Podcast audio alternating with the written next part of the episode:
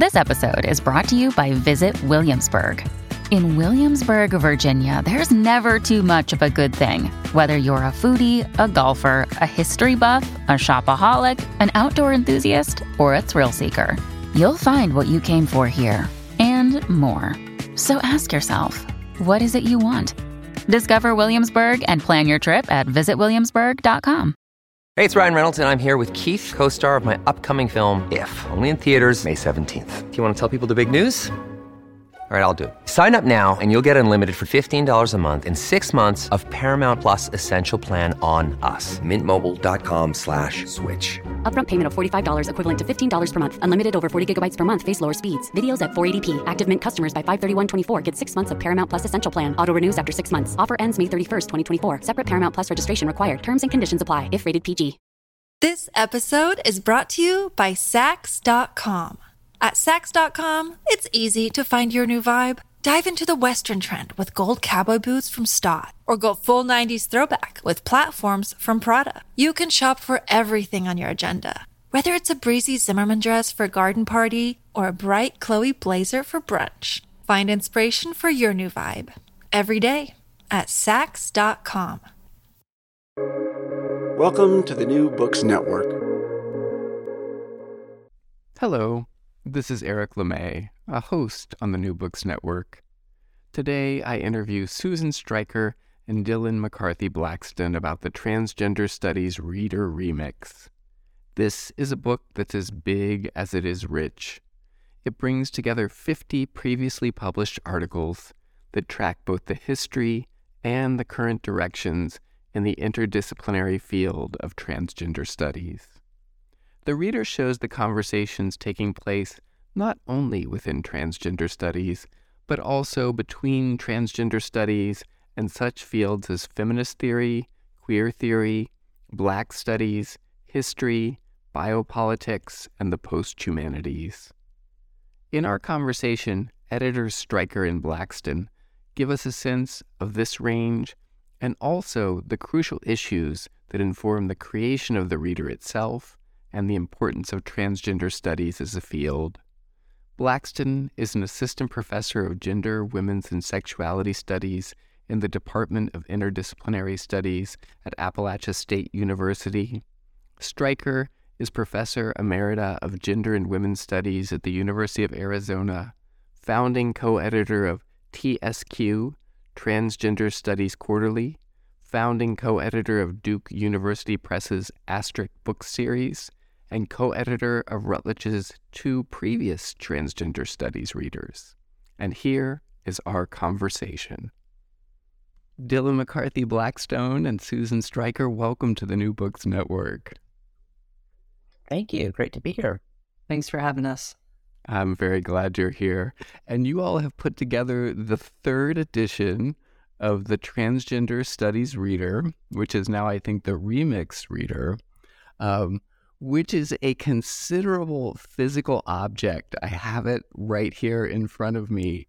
Um, and last night I was reading from it, and my seven-year-old came in and wanted to, you know, snuck out of bed and, and came into where I was reading uh, and wanted to see it. And I handed it over, and uh, he, he sort of like felt the weight of it, and it brought him down about a half a foot, and then he was able to, to pick it back up. And so it's it's just this tremendous collection.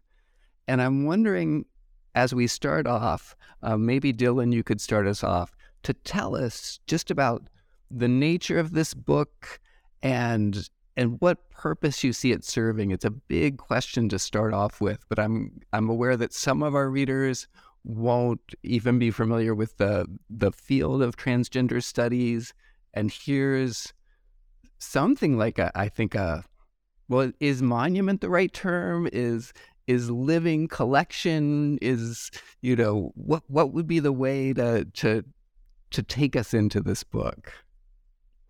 Yeah, thanks for the question. And I I uh, have an eight-year-old who has has a copy of their very own, so. Uh, but similarly, similarly impressed by the size when I got my copies in the mail.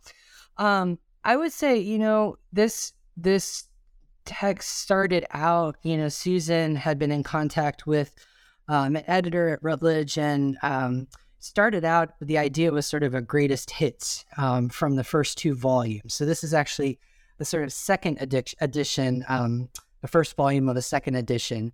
Um, and the sort of two volume first edition um, that respectively came out in two thousand six and two thousand thirteen. Um, were kind of served very different purposes, and as does this one. I think the the original plan for this was this greatest hits idea. And then as we started kind of working on it, and greatest hits meaning let's pull from the first and second volume, let's think about the kind of most cited or um, most formative or best connected um, essays from those two volumes and, and make this remix version. And then as we started working on it, we were like, you know, but what about this newer essay, or what about this essay that was cited in so many of these pieces that haven't been in those first two, that that, that just aren't present in those first two volumes? And so we kind of got this idea that, you know, let's think of this more as a textbook collection, you know.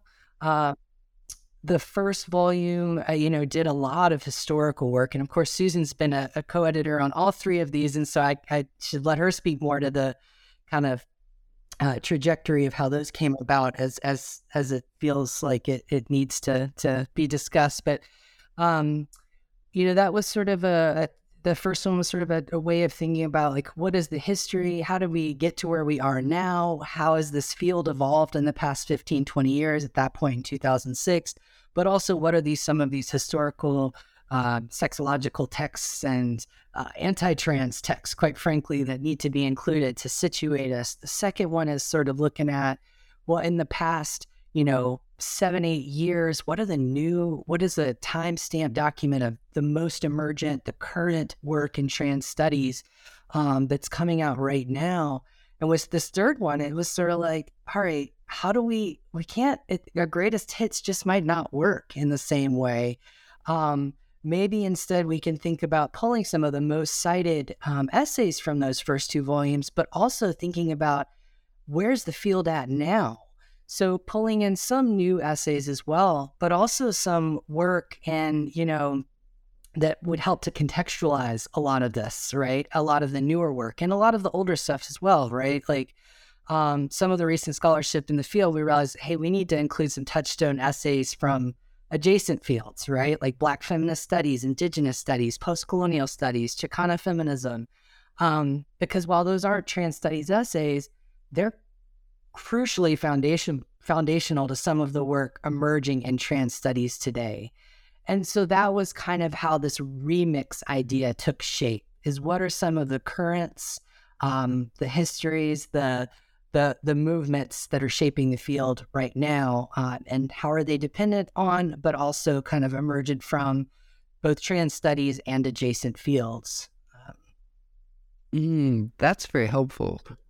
Yeah. So, uh, Dylan, that was a great uh, s- summary. It's like I second everything that you that you said, and yeah. So just to follow up on your in- invitation to talk some about the previous two volumes, the the first one, as you mentioned, came out in two thousand six. I co-edited that with my um, colleague in the U K, uh, Stephen Whittle, and a lot of that work was was really taking into consideration the way that trans studies was imagining itself kind of at the moment of its emergence in the academy in the early nineteen nineties.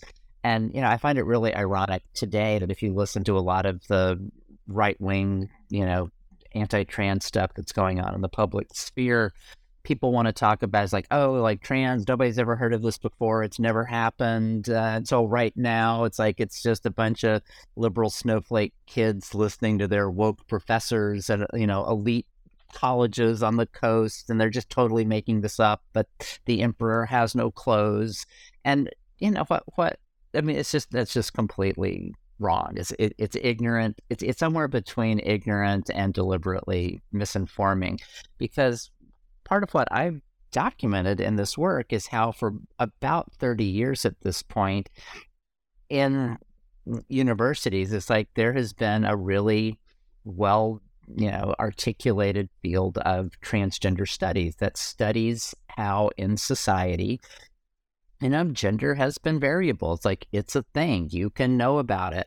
And that there, there has been for about thirty years, trans people themselves who are talking about their own experience, bringing their personal knowledge to bear on uh, academic debates. It's like people who are formally trained in different disciplines, whether that's, you know, literary studies or social sciences or policy or or or what have you, uh, who are are bringing a trans perspective to bear on social understandings of trans issues. And that's really what that first volume of the Trans Studies Reader tried to, tried to document. You know, like, this is the conversation that was going on as the field is emerging and taking shape. But it it was such a rapidly evolving field, you know, that the the debates that were coming out in the nineteen nineties, by the aughts, uh, they seemed kind of old school. Uh, there was a second generation of scholarship that had come out in the field, and that's what my colleague Aaron Azura and I uh, tried to tried to document, um, and kind of like at the, in some ways, excuse me, you know, kind of what to me now looks in retrospect like sort of the the peak of um, trans activism in the, you know, the in the the teens and the early teens, just just before this current wave of um, anti-trans legislation and rhetoric really starts taking off. So we were documenting that moment in the intellectual history of thinking about trans issues. And then now um, Dylan and I have done the third volume, as as he was suggesting, uh, which is not so much a third volume as it is a revisiting of the previous two and mixing um, additional content in, some new, some some old, to give a snapshot of where the field is now. And I, I think what's changed the, the most is that I think the more we have studied kind of what's at stake in trans issues, the clearer it becomes, at least to me, that what's at stake is a much deeper cultural um, idea, ideology, call it what you will, about how it is that we understand the basis for assigning people to personhood categories. Like, what are the rules that like make a man a man and a woman a woman? Um, and that that those usually uh, unarticulated, unvoiced assumptions have a lot to do with a belief that says that um, the biological specificity of our bodies, you know, like what your reproductive capacity is and, and whatnot, is something that that kind of binds you permanently into an unalterable social category. It's like that there is there is a rule about using biology to assign people to personhood categories. And if you look historically, that idea, that way of thinking about the rules for like what kind of person a person can be is, uh, they're not universal across human cultures, they're not universal across human history, and that they really gain um, power in the early modern period. And it's totally related to the development of chattel slavery, to the expansion of a European world system, to practices of, of colonization, to the extension of capitalist market relations around the world, and that there's a particular ideology that uses biology to bind people into presumably unfixed social categories, that that is the problem of trans life. It's like that there are people who just don't feel for whatever reason, and we can argue about ideology, uh, we can argue about why, but the simple fact of the matter is, is that there are people who just develop a different sense of gendered self than most other people do, and that the reason it, that is a problem is because it contradicts this biologistic ideology that is in fact one of the legacies of the modern European world system. So it totally makes sense to bring together trans issues with questions of settlement, colonization, global capital, um, anti-Blackness, histories of, of slavery and enslavement. It's all part of one great big hairball that we call the modern world. Thank you for that final metaphor. Um, thank and thank you for that that answer, Susan. That's tremendously helpful, and and I think gives us the the long arc of history into which these readers have intervened. Um, I I am curious.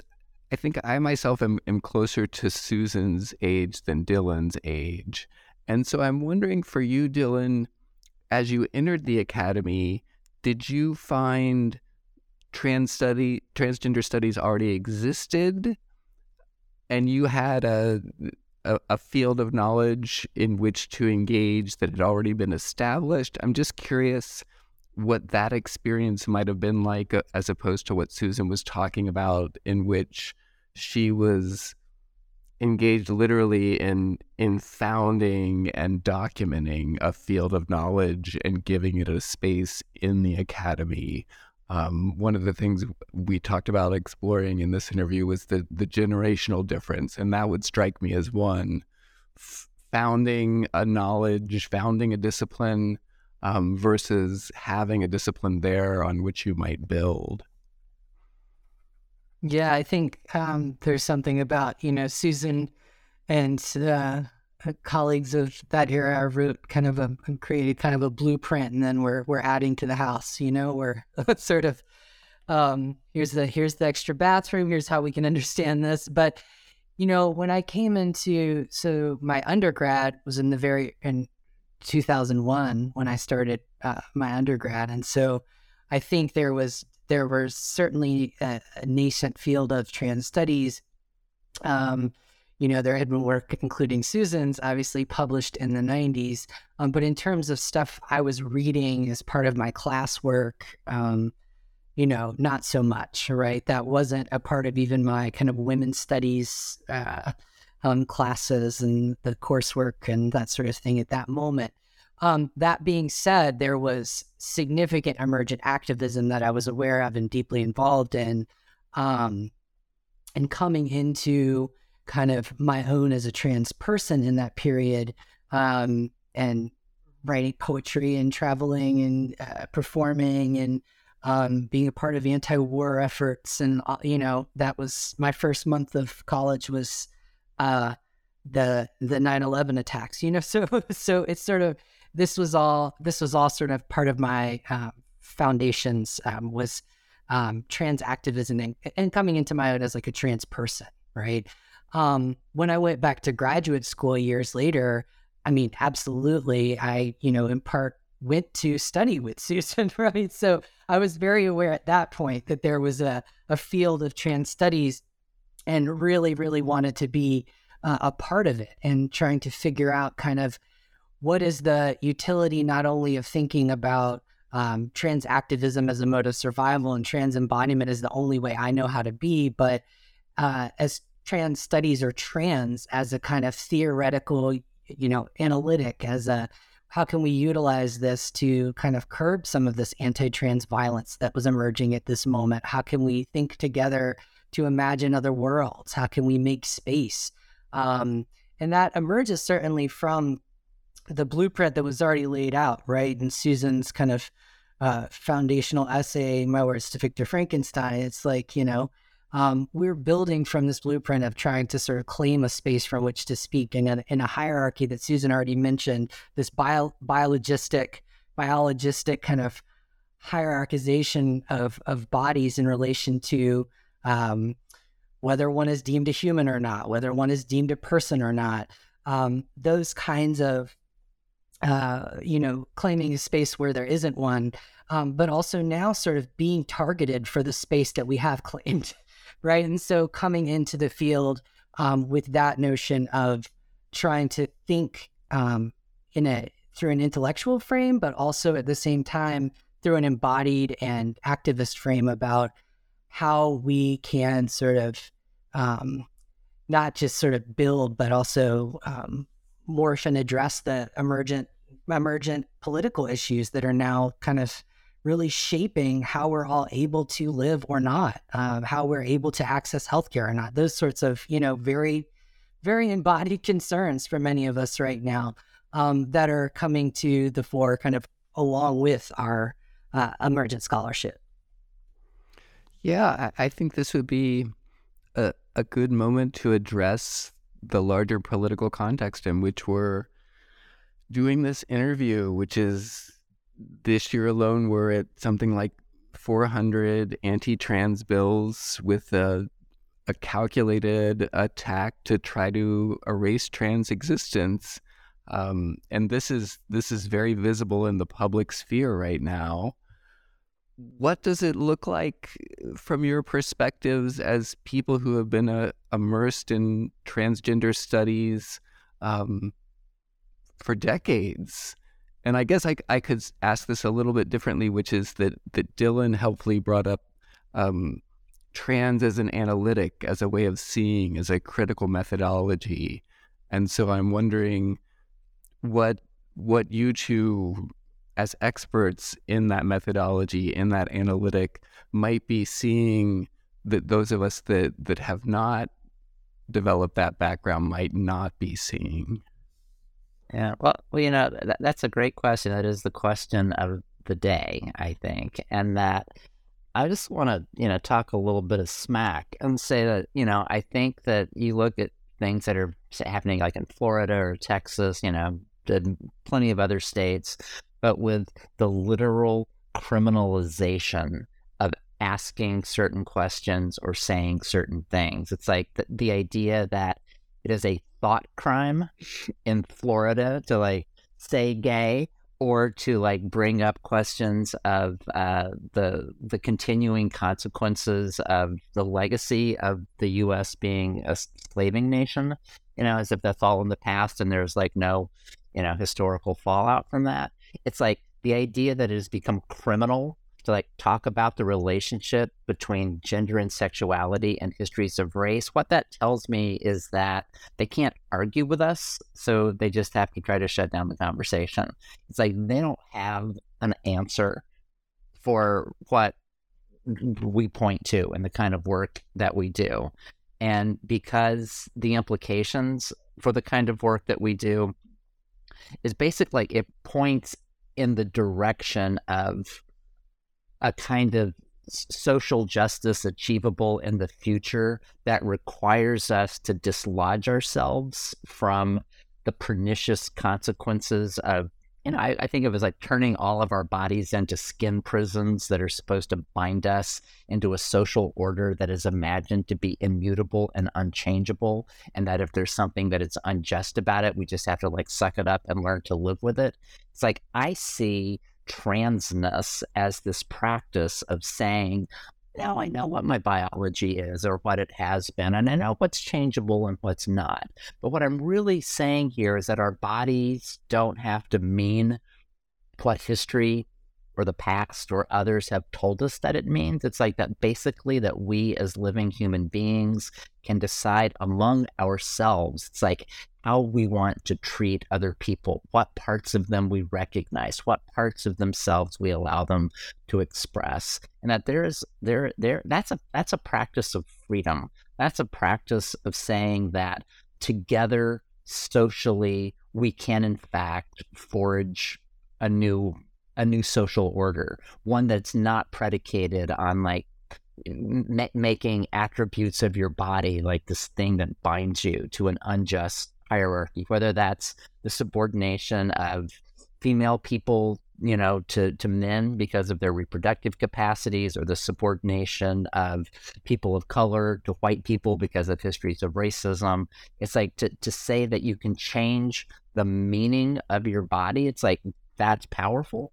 It's threatening to the way the world is currently organized, and that is precisely why the reactionaries, um, you know, are are basically trying to criminalize our existence. It's like because they think we should not exist, they're saying we will not exist. It's like this is just like it is a profoundly deep struggle about the nature of how power is organized in our society. It is not, uh, you know, a minor little, you know, niche issue for some like small minority of people that, you know, we need to be concerned about trans, trans rights and trans issues. You know, this is, this is something that is absolutely central to contesting the injustices and the way that power is currently organized in our society. This episode is brought to you by Saks dot com. At Saks dot com, it's easy to find your new vibe. Dive into the Western trend with gold cowboy boots from Staud, or go full nineties throwback with platforms from Prada. You can shop for everything on your agenda, whether it's a breezy Zimmermann dress for a garden party or a bright Chloe blazer for brunch. Find inspiration for your new vibe every day at Saks dot com. Dylan, I I would love to hear your response to that. I'm I'm so appreciative of it, and I would love to hear what you have to say. You know, I think Susan's right. It's sort of like thinking about, should what she said change the meaning of your body, right? And it's like, that's a, another way that I think this remix, the kind of work that we're trying to do here, is think about these kinds of uh, ways that uh, all of this political targeting right now, but also um, the kinds of work we're doing in trans studies is about changing the meaning of our body from these kinds of uh, Uh, Euro world system um, kinds of hierarchizations that have been that have been put upon us, that have uh, that have you know enforced boundaries on what we can and can't do, what have that have uh, said you know what's mutable and what's not. And I think Susan's right. It's it's not about now just sort of uh, it's a it's you know about arguing about the terms, because we know that that's not really possible, right? Like we. we can kind of win that argument, right? So it's about preventing preventing language from preventing speech altogether. Um, and, and I think of the, the Don't Say Gay bill in particular. But changing the meaning of your body draws upon those connections that, um, you know, uh, it, how, you know, uh, we could think about, um, you know, struggles against anti-Blackness and racism on the legacies of slavery, or changing the meaning of what it means to be a human and a person, right? That is uh, um, to survive. And I think uh, right now we're uh, at this this critical juncture where our our survival is not only sort of predicated on this kind of coming together and building those suspension bridges across field and across, you know, kind of movement, but also um, maintaining access to just the very basics of healthcare, um, of of Of a right to to to say what you are, to to to identify yourself, right? Um, and I think that's a very new. Um, gosh, it's it was so empowering um, twenty years ago to find this language of transgender, and to think that that's not even uh, you know uh, a term that's allowable in certain public spaces right now is is is. more is a little more than worrying, right? It's terrifying. It's a it's writing us out of, of the public sphere, as as Jules Gil-Peterson has said. Yeah, I, I I to just pick up on where you you finished there. Um, I think so many people of my generation, right? We had this moment where we said we we didn't know there was a word for us, right? Like there was no language in which to bring us to speak us into the world. Um, Well, so much of what you said, I, I think, shows the expansiveness of transgender studies, that it's it's not about, um, as Susan said, a, a particular group of people, but about a way of thinking. And it's not about the liberation of just one set of people, but you can see how it, it speaks to everyone, how it says, you know, in a way, transgender studies and, and transgender people have come to show you how to be free. And there, I think we see a concrete way it links up with with the Black Lives Matter movement, and we can see some of the the the ways in which the intersectionality of the the reader that you put together could start to work. But I, I'd wonder if you'd just walk us through that, because it seems like a great moment. Like if you could give us a case of how it's important to look at these other disciplines that you've included in the reader because without them, we couldn't understand how transgender studies works. Um, because I think what you've you've just shown us is how dr- transgender studies and transness speaks to these other domains that we might not think of when we hear the word transgender or think about that as a field of study. Um, sure. I mean, I can take a take a stab at that, and and but before I do, maybe just to circle back for one second, you know that you know that phrase that I sure. use a lot is that what trans people show is that we can change the meaning of our embodiment, and I sometimes hear people who haven't sort of encountered some of these ideas before go like, huh, like you know what what you know, but like I think about it like you know, think about feminism being something like, you know, in a moment when women are subordinated to men and where, you know, reproductive capacity is controlled controlled through marriage, or saying that like, you know, people who are are you know, you know have a, a female reproductive capacity um, are are legally subordinated to men. They're not considered to be uh, uh, you know like c- citizens, or they can't vote or whatever. That that feminism didn't like didn't like change you know female embodiment, but it changed what female embodiment meant, right? It's like it's like oh, you can have a body like this and be a citizen and vote, and you don't have to be a baby making machine, and and you know like the, that that you you you change through through the articulation of a belief and like your worthiness as a person and your entitlement to like full personhood, that you change society. It's like you build a different community, you know, through the political project of advancing women's rights. It's like I see that as a trans practice. It is a moving across uh, this socially given boundaries that are put around our bodies. It's like you move across those boundaries. You are transing, transiting that boundary. And that it's like, I don't want to think of transness as something that's just a property of transgender people, because I think when you think about it that way, it's like the audience that you're speaking to often goes like, oh, you're just like breaking my mind somehow. It's like, how can a man be a woman or a woman be a man? Because you've got this biology, not that biology, ah. You know, and that to not think of it that way, but to think of moving across the socially given boundaries that are put on the, the, the meanings of our bi- biological bodies. It's like that is the practice of transing. And I think feminism is a practice of transing the, the, the social limitations put on womanhood. Or you could think of Black liberation struggles as saying like, I know what the melanin content of my skin is. I know where my ancestry came from. You know, just like, I, I know all of that. I'm not arguing with you about that. I'm just saying that doesn't mean I'm property. Yeah, and so that, that is a trans movement to move across the boundary that limits you based on the the inherited meanings assigned to your bio, biological body.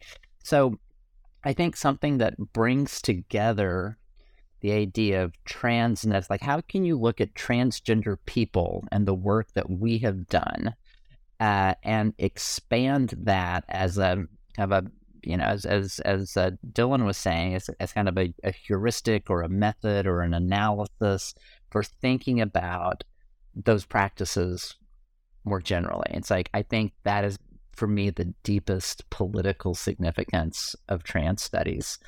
Um, so to just look at at one section in the Reader, section two, uh, we called it Trans Matters, Black Matters, and just to to give you the the sense of how we curated uh, a set of articles to think about things. So, um, oh, maybe what I should say is that we the, the way the whole Reader is organized is in uh, ten sections of five articles each, where each of the five articles are thematically grouped, and that there's this one section bringing together trans studies with uh, critical race theory and studies of blackness and anti-blackness.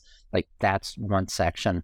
Um, I've been talking a lot. Uh, Dylan, do you want to like maybe like walk through kind of the the through line for those five five articles in that section? Yeah, and I also just kind of wanted to add, too, when you're thinking about transing, um, you know, I was recently, and this this does pertain to these kind of sections and how, you know, one of the things you have to do in a reader like this is still kind of offer an order and and, a, and sectioning, right, off, while still recognizing that the project is about remixing and connecting and drawing different kinds of lines of connection across these different kinds of areas of scholarship or Um, arguments and that sort of thing. But I was recently at this uh, at this conference, and there was a um, two scholars, M. Murphy and Mel Chen, who were who were discussing kind of queer and trans ecologies. And I, I promise this gets us back to the to the reader. Um, but you know, they were kind of thinking about how, you know, having a conversation about how life forms are kind of linked across scale and location, and they they they noted that they often go back to this kind of question of what is in what. Um, and the Cartesian geographies, that notion of like in and within is premised upon, you know, sort of like hormones and organs and genes are in distinct individual bodies, or race or sex or species or characteristics that are housed in the body. And this goes back to that kind of like biologistic or um, biocentrism, right? Um, and then another scholar, Abe Weil, kind of built on that. And he, he kind of uh, discussed how, you know, those who are not kind of legible through those, the binary terms of race and gender, are often asked a slightly different question than what is in what. And that question is, what are you, right? Like boy or girl, black or white, from here, from elsewhere, that kind of thing. And I, and I think a lot about that in relation to transing and trans studies, is just this kind of non-binary thinking more broadly, if that makes sense.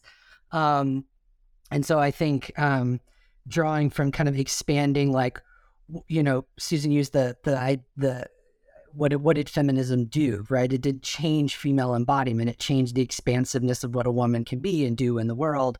And I think that's a big part of what trans studies is, is sort of working to do, right? It's not just about trans bodies, right? Trans people, um, but also about like, how can we sort of change what we can all do, remake this entire system, this entire hierarchy, and this, these sorts of uh, gender, sex, race, and so forth binaries. So I think it's a kind of mode of non-binary thinking, which does kind of lead me uh, back to uh, looking at kind of the the way we we laid out the the uh, the reader itself. Um, we kind of followed the same Um, fifty chapter kind of structure that the previous volume um, followed, um, and it's ordered into kind of ten sections of five chapters each, just like that the second volume was. Um, and we, you know, thinking about um, kind of piecing this together, I think, you know, I, I'm not going to go through every single section. Maybe Susan can can jump in and help me with that a little bit. But section one, we start with, you know, Sandy Stone's The Empire Strikes Back, A Post-Transsexual Manifesto, which is Uh, you know, a, a, a foundational early um, uh, piece uh, thinking about um, this kind of separation that um, she's trying to make from the kind of limitations of medical uh, trans, the the the, uh, the kind of limitations of trans, the transsexual as as it's defined through the kind of medical non-trans sphere, right? Um, expanding beyond that, thinking about transness as a genre, as a as a as a mode of uh, sort of uh, expanding the possibilities of what a what a transsexual can be, what we how we can change the meaning of our bodies. Um, I that yeah, maybe just to jump in very quickly there, it's like the thing I love about that Post-Transsexual Manifesto is that Sandy is somebody who is, you know, twenty, twenty, twenty-five years older than than me. Uh, and that, and that, you know, she, you know, I think of her as like one of my elders, and that, you know, she was somebody who came up through the, you know, the gender identity clinics back in the nineteen sixties and seventies. And, you know, she just says, like, back in the day, it's like for people who felt the need to present themselves differently to other people as a way of expressing their own sense of, of gender. It's like, it's just like you were programmed to disappear. You kind of like had to pass as cisgender. You weren't supposed to talk about being trans. It's like it was this highly regulated uh, system. It's like something that we're mo- moving back towards in the present moment. And that, you know, she says it's hard it's hard to articulate a counter discourse when you're programmed to disappear. Like, there wasn't like any particular place to speak from as trans. It's just like it was considered to like not exist. Uh, and that what she did is basically to say like, well, you know, we, we can speak as trans people and we do have things to say. And when we do that, it, you know, it just elaborates this like new world of possibilities. And that, and so it, it's very much like, I, I think of her piece as like a prison break. And like that, that was the moment that, you know, for people who were in academia, who were thinking about these things, it's like that was b- basically the the piece that opened the floodgates and I think let the fields come out. So, Dylan, passing the mic back to you. Yeah, no, and I mean, I think, you know, with that second piece, we we we include this uh, deeply anti-trans, kind of the the early uh, the earliest version of trans exclusionary radical feminism, and Janice Raymond's uh, an excerpt from Janice Raymond's uh, The Transsexual Empire, and I and I think there could be a critique of including that, but it's as a textbook, right? Um, it's difficult to put into context Sandy Stun's The Empire Strikes Back without understanding the empire she's speaking about, right? Um, and so some of the some of the pieces that we include in here kind of form the form the uh, basis, you know, from which people are responding. Like, how, what are they responding to? What kinds of uh, conversations were happening at this moment, um, and how how are we uh, how are we understanding those conversations today? So that sort of takes shape throughout that section, and thinking about, you know, you know, situating these names and people and the kinds of work that they're doing.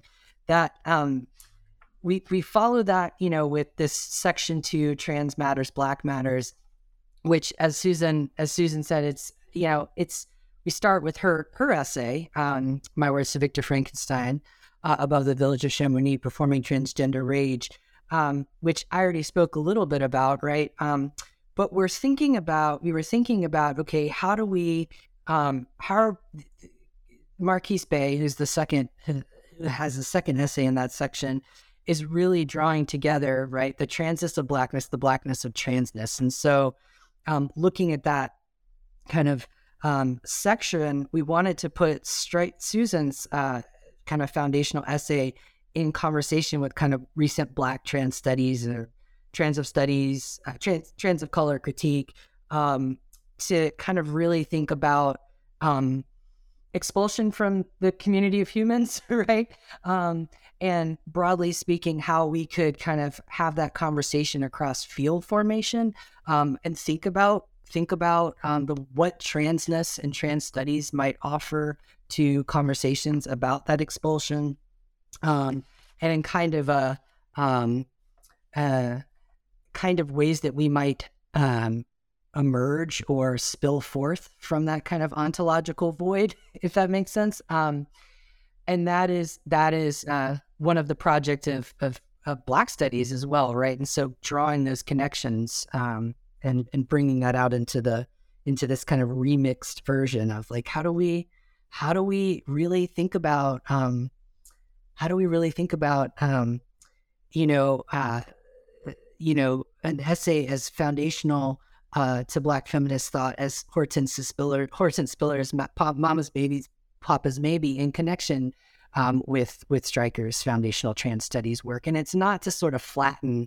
right, or reduce the kind of experiential and embodied difference that uh, that is very present, but rather to kind of build these, I think I look at them as like little suspension bridges. Like, how do we think about trans as this as a as a as a as a framework, as a analytic to build these little suspension bridges like that enable connection across, but also like bend and flex to maintain stability. You know what I mean? Like, to not flatten, but to to connect and bend and move and shift as scholarship and different modes of embodiment emerge. So, yeah. Yeah, and so yeah, so yeah, yeah, totally, totally second all of those emotions, um, and just to, you know, sort of chime in with my perspective on it. So like, so yeah, like that first section that we start with Sandy's piece, you know, it's called Trans slash Feminisms. And it really is about the way that trans issues engage with feminist scholarship, and some feminist scholarship is trans hostile and others is trans affirming. And, you know, how do you, how do you like think trans issues in a feminist fashion? Uh, and then the second one, the trans matters, black matters, is like, it's trying to bring trans issues into dialogue with cr- critical black studies.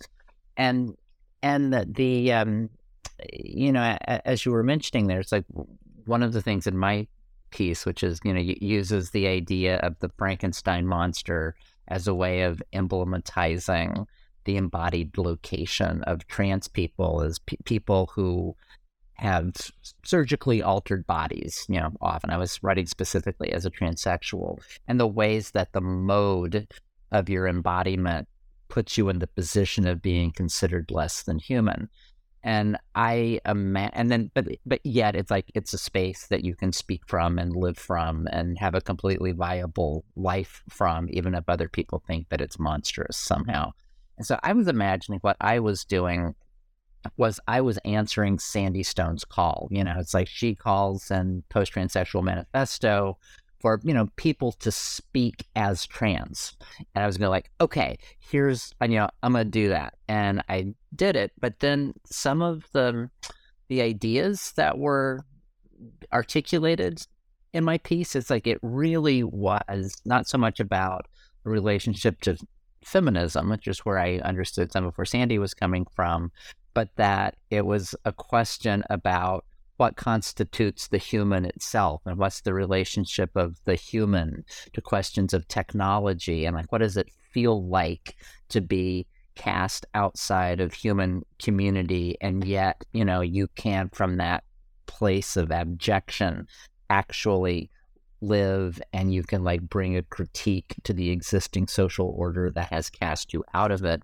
And so much of that resonated with things that I had read in Uh, black feminisms. And so like we were pointing, we, we, what we were grouping my piece with was those places in the black feminist tradition that address some very similar issues. And and as, as uh, Dylan was just saying, one of the metaphors that I used in that piece was about how, you know, like we all come from the same cosmic mother, if you want to think about it that way. It's like the universe is like spit us out into all of our particular forms, and that that it's just like there is no intrinsic reason like why some forms of life are better than than others, and that, you know, that that we all we all emerge from the same animating darkness.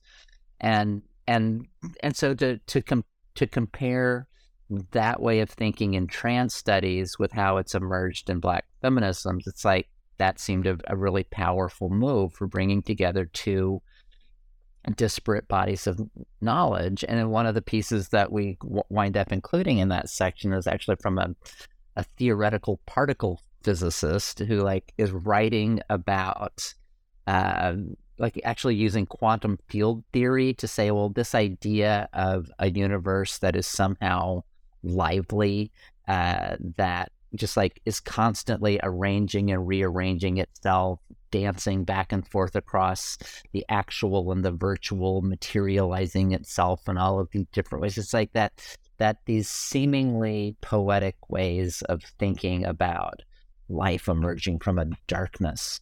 Uh, it's like it totally lines up with the best that, you know, contemporary Western science has to say about what is the ultimate nature of the material reality that we live in.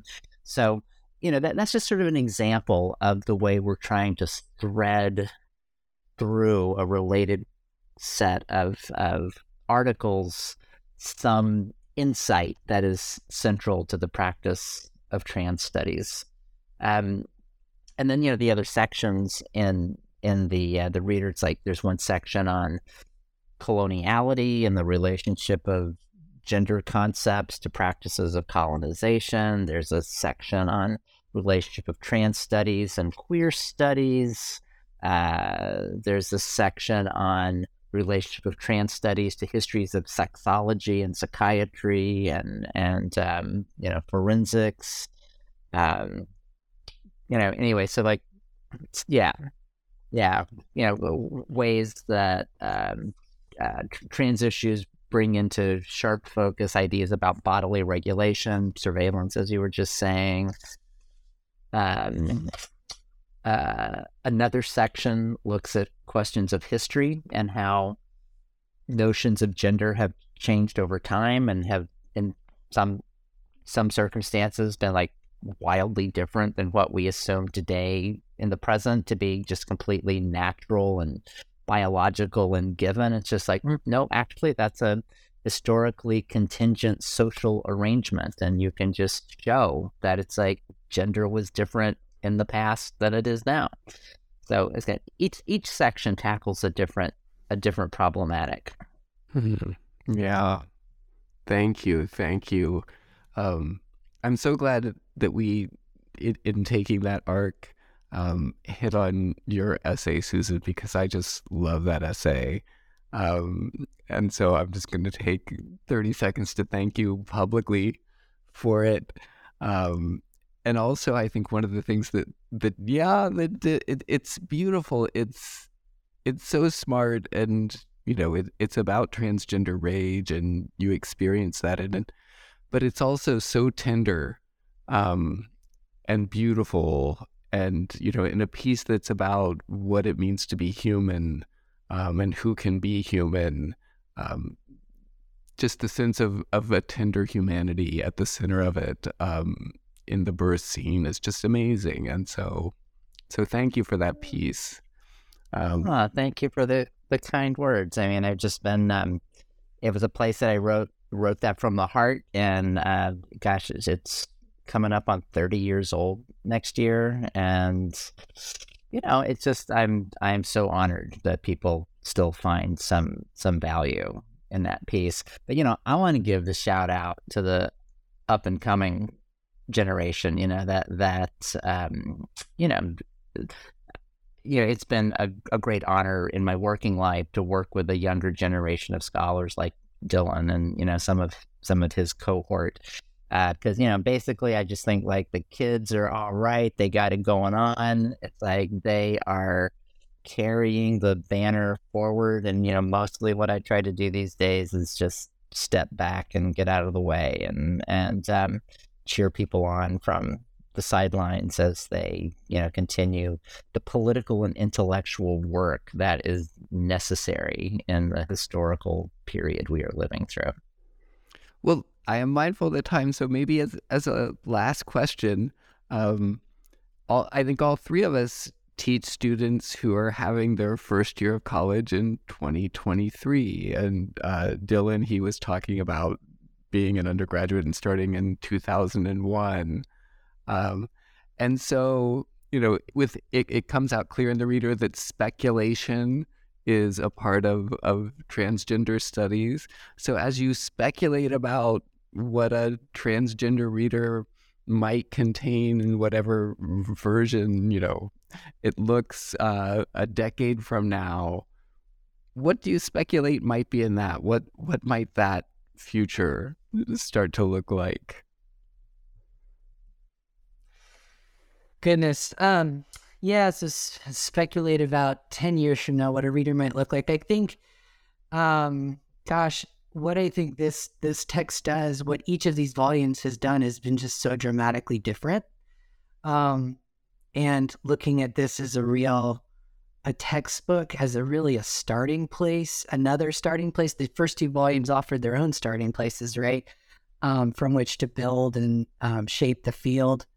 I think this one, hopefully, kind of in pulling in these adjacent, uh, these works from adjacent fields and bodies of thought, hopefully kind of, I don't know, creates a little different kind of web. And I think increasingly, um, those kinds of webs uh, are going to be absolutely critical to our material survival, right? At this it, this end of this age we call the Anthropocene or whatever, right? So, um, and as as trans people are increasingly targeted, um, politically, socially. So I would think that in ten years, we're going to be, I, I think it's going to be uh, not just a kind of uh, flattening of fields, but I do think there's going to have to necessarily be um, some of the emergent trends of color scholarship um, and uh, connecting really deeply uh, for our survival in ways that I don't think um, have happened on a broad scale. And I think trans studies is going to play a big role in that. So I think a reader might uh, take shape. Uh, maybe it won't be a, you know, uh, transgender studies reader. It'll be some, some other title. You know, I literally, I think it will be more about um, drawing these connections across fields, because I think so much more of our work is, is, is going to have to necessarily respond to these cross currents, uh, uh, political cross currents um, that are emerging right now, I think, between uh, access to healthcare and abortion access, right? Like access to trans affirming healthcare, gender affirming healthcare, and abortion access. That's going to be, you know, I think that's a really important conversation that's uh, that's that's emerging right now. So I think there will be more of that sort of tied into some future reader, something something like that. I, you know, but it's hard to say. It's um. What I'm doing, what scholars of who are coming up now are doing is is really, it's in motion. So it's a little difficult to say what it'll look like. I don't know that, Susan, if you could say in, tw- in twenty twelve, twenty thirteen, when you and Aaron were developing that second volume, what this would have looked like, you know, ten years later. I don't know. No, I, I couldn't have said.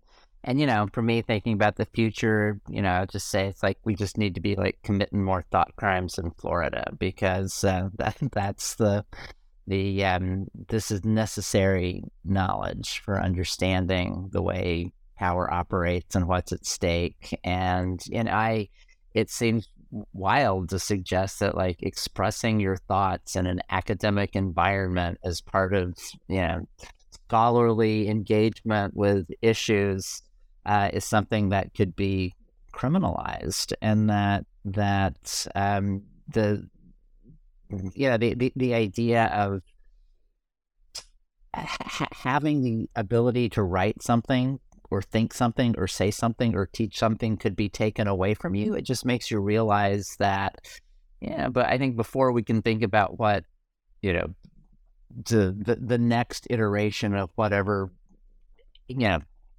project comes out of trans studies a decade from now, it's like it really needs to to acknowledge the fact that the political crisis that we're in right now has to be dealt with first, and that, you know, we have to have the ability to live, we have to have the ability to occupy public space, we have to have the ability for our lives to not be criminalized, and that any version of trans studies that imagines that those sorts of things are not the the uh, primary. It's like they're the they're the foundation that you have to build from. And if you're not paying attention to the material circumstances of our lives, then any trans studies that doesn't do that isn't, you know, worth the paper it's written on. Yeah, the necessary work is to make sure that there will be the possibility of another reader in ten years. That is correct. Yeah, that is yeah. correct. And if that turns out to be the case, and it should, and we will work to see that it does, I hope that Dylan and one of Dylan's students now will come back on and talk to us about it. I hope so too. Thanks. Thanks for having me on, Eric. Susan Stryker, Dylan McCarthy Blackstone, thank you very much for being on the New Books Network. You're very welcome.